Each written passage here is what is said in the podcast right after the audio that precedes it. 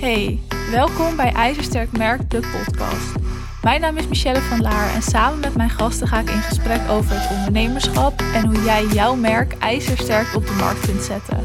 Luister je mee? Voordat ik start met alles vertellen wat ik hierover wil vertellen, wil ik je vragen. Kan jij je nog herinneren welke feitjes of welke cijfers er bijvoorbeeld gisteravond of gisterochtend in het nieuws werden genoemd? Of misschien heb jij een artikel gelezen vandaag of gisteren en kan je je nog herinneren welke cijfers en feitjes daarin werden genoemd? Waarschijnlijk niet. En ik ga je precies uitleggen waarom dat niet zo is. Het is namelijk zo dat we als mensen niet zo goed zijn in het verwerken en het onthouden van droge feiten en cijfers. En met droge feiten en cijfers bedoel ik bijvoorbeeld feitjes opgenoemd of cijfers opgenoemd, zonder dat daar een heel verhaal omheen zit. Maar verhalen dus en anekdotes of nou ja, gebeurtenissen, die kunnen we wel onthouden. En daar zitten een aantal redenen achter. En dit is een onderwerp wat ik de laatste tijd veel bespreek met klanten. En dat is namelijk het creëren van een beleving en het creëren van een verhaal. Ik heb meerdere content sessies gehad afgelopen week. En daar kwam deze eigenlijk steeds in terug. En dat viel me op. En daarom vond ik het leuk om daar even een aflevering over te maken. Een mens vindt het gewoon fijn om verhalen te horen. En om dus ook echt meegenomen te worden in een verhaal of een beleving. En dat is juist wat er eigenlijk vaak mist bij ondernemers. Ik wil je eerst even met een voorbeeld uitleggen waarom verhalen beter blijven hangen dan harde cijfers en feiten. Maar ik wil je ook even vertellen dat het niet erg is als dit nu nog mist bij jou. Het is iets waar je aan moet werken en wat je echt moet leren om ook nou, verhalend te kunnen vertellen en zo te kunnen schrijven en om die beleving te creëren. En het werkt iets anders bij producten dan bij als je een dienst aanbiedt, maar dat ga ik zo met je doornemen.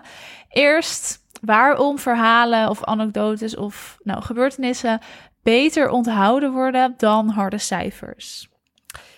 Ik denk dat we dit allemaal wel eens hebben meegemaakt. Dat iemand bijvoorbeeld een presentatie geeft van, nou zeg een half uur, die nogal droog is, misschien een beetje saai. Een persoon staat met zijn handen in de zakken en nou, die heeft een PowerPoint gemaakt waar gewoon feiten en cijfers in zijn opgezomd. En die leest dat voor en die vertelt er eens wat over. Niet zo bijzonder. En eigenlijk ben je heel erg blij als de presentatie is afgelopen. Je verveelt je, je raakt gewoon verveeld. En nou, je hebt ook je focus er niet meer bij. De boodschap die die persoon wil overbrengen, die blijft ook totaal niet hangen. Maar sterker nog, die boodschap is aan het eind van de presentatie misschien al vergeten. Of misschien niet eens overgekomen. Dat is nog erger natuurlijk. Dit komt eigenlijk door twee dingen. Als eerste is het zo dat harde feiten geen emoties bij ons oproepen. dus er ontstaat eigenlijk geen emotionele reactie in onze hersenen en in ons lichaam. En ten tweede is het zo dat als er alleen feiten en cijfers worden opgenoemd, we ook geen band kunnen leggen, hè, dus geen connectie kunnen leggen, waardoor ons brein niet goed kan opnemen en niet goed kan onthouden. En het ligt dus echt aan ons brein hè, dat er en geen emotionele reactie opgeroepen, kan worden. Uh, en dat we die, ja, dat verband, moet ik eigenlijk zeggen, niet kunnen leggen. Het is zo als we een statische boodschap te horen krijgen en luisteren we naar de woorden.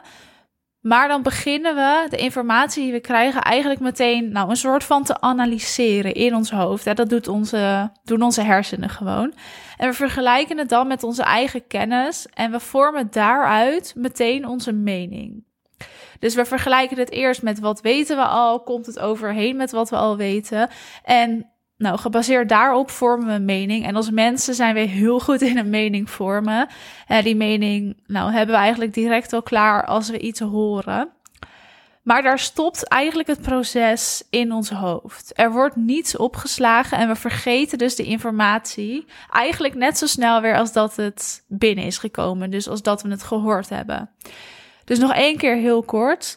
Als we een statische boodschap te horen krijgen, dus bijvoorbeeld nou, een saaie boodschap of harde cijfers of feiten, dan analyseren we dat in ons hoofd. We vergelijken het met onze kennis en vanuit daar vormen we een mening, maar het is daarna ook weer vergeten. Dus het proces in ons hoofd stopt. Maar stel jij bent met een klant of een mede-ondernemer in gesprek. Je drinkt een kopje koffie samen. En jullie vertellen elkaar gewoon verhalen. Je bent lekker met elkaar in gesprek. En zij vertelt dat zij ochtends nou door de regen fietste om lekker bij een koffietentje te werken. Ze was net een uurtje aan het werk en toen werd ze gebeld door een klusjesman die voor haar deur stond. Ze was het vergeten in haar agenda te zetten. Ze moet dus snel naar huis. Hè? Spullen pakken op de fiets, door de regen terug naar huis. Maar in alle haast laat ze haar huissleutels op de tafel liggen. Dus ze komt thuis, geen huissleutels mee en ze moet weer terug. Dit verhaal onthoud je. En zelfs een paar uur later, of die avond of de dag erna, kun je dit verhaal nog nou, navertellen. Het is onthouden. Je hersenen hebben dit wel opgeslagen. Onze hersenen zijn gewoon geprogrammeerd om dus een verhaal te herkennen. En dit komt omdat een verhaal een duidelijke oorzaak en gevolg heeft. Dus een oorzaak-gevolgrelatie noemen we dat. En dat is dus eigenlijk, er gebeurt iets waardoor er iets anders gebeurt. Dus zij werkt in dat koffietentje, zij wordt gebeld en moet in de haast naar huis, waardoor zij haar sleutels vergeet op de tafel. Onze hersenen gebruiken dit mechanisme eigenlijk bij het vormen van al onze gedachten. En nou, je kan misschien even terugdenken. Het zijn altijd van die mini oorzaak-gevolg verhaaltjes. Dus net als wat ik vertelde. Nogmaals, zij wordt in of zij wordt opgebeld. Ze moet in alle haast weg, waardoor ze haar sleutels laat liggen. Verhalen heeft, hebben altijd een oorzaak en een gevolg.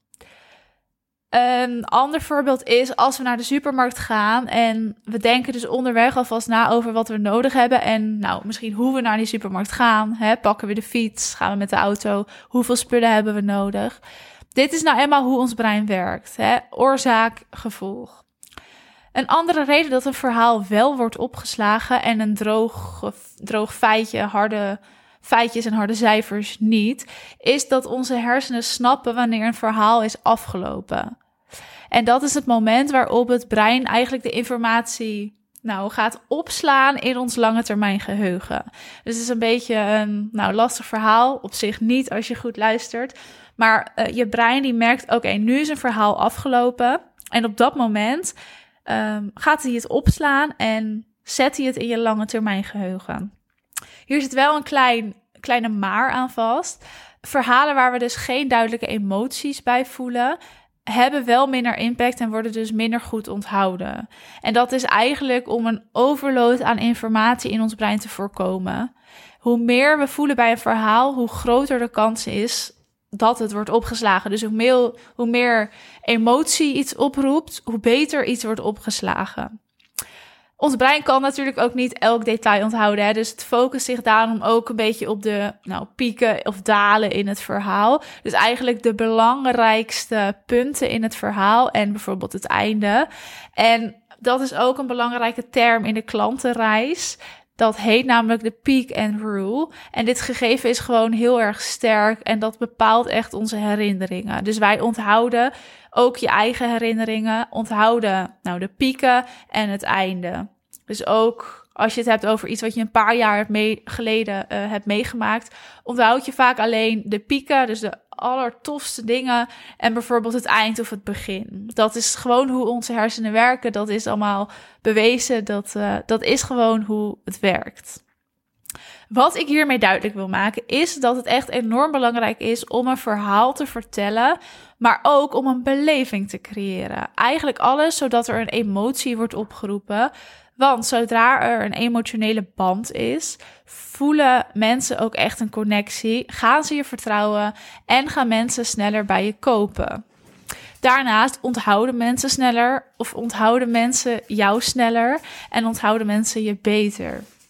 Zelf vind ik dit echt een heel interessant onderwerp. Er is echt enorm veel mogelijk, zolang je er dus voor zorgt dat jij nou iemand emotioneel verbonden maakt en een beleving kan creëren en in een verhaal kunt vertellen. Als je een product verkoopt, is het dus belangrijk dat je die beleving creëert, maar ook dat je herkenbare situaties schetst, waardoor het eigenlijk duidelijk wordt waar iemand een product zou aanschaffen. Hè? Dus waarom wel, waarom niet. En ja, hier wordt automatisch emotie bij gecreëerd als je herkenbare situaties schetst.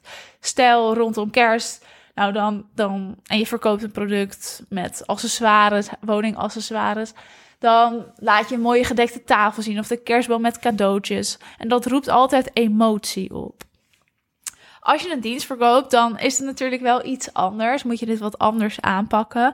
Maar dan kun je alsnog ja, bepaalde situaties schetsen. Bijvoorbeeld een huidige situatie van iemand en nou, waar iemand kan komen of naartoe kan werken met behulp van jou. En je schetst dan die situatie en je kunt het gewoon op een hele fijne manier doen en laten zien hoe je iemand verder kunt helpen. Maar ook dit zorgt dus voor emotie en roept emotie op. Onthouden ze jouw verhaal beter en jouw aanbod beter en zijn ze gewoon sneller geneigd te kopen. Wat ook belangrijk is, is om ons überhaupt verhalend te vertellen. Oftewel, als jij content maakt of schrijft, dan wil je dit in een verhaalvorm doen. Dus in je e-mails, in je stories, maar ook op je salespagina. Als jij dit doet, nogmaals, dan roep je die emotie op en gaan mensen sneller over tot aankoop. Dit is wel echt iets in de content marketing wat centraal staat, vind ik. Maar ook iets wat je heel erg moet leren. En dat zei ik al een beetje in het begin. Ik heb bijvoorbeeld net mijn traject vernieuwd en klanten kunnen nu op dit moment ook nou, teksten of werk laten nakijken. En op die manier kunnen we dus samen hun manier vinden in dat verhalend vertellen, zodat het ook echt blijft hangen. Het is belangrijk ook op je salespagina's en het werkt echt als je dit goed onder de knie hebt en goed doorvoert, dat mensen gewoon sneller aanschaffen. Maar het is dus wel nou, een skill wat je heel makkelijk kunt leren, maar wat je wel even onder de knie moet hebben. Maar nogmaals, het gaat allemaal over dat brein. dat het brein het kan opslaan, dat het in het lange termijn geheugen wordt gezet en dat er emotie wordt opgeroepen. En ook jij kan dit doen in je post, in je content, in je stories of in je e-mails. Je hebt deze aflevering helemaal afgeluisterd. Vond jij deze aflevering ook te gek? Vergeet dan niet te abonneren op de podcast en laat vooral even weten dat je geluisterd hebt. Tot de volgende keer.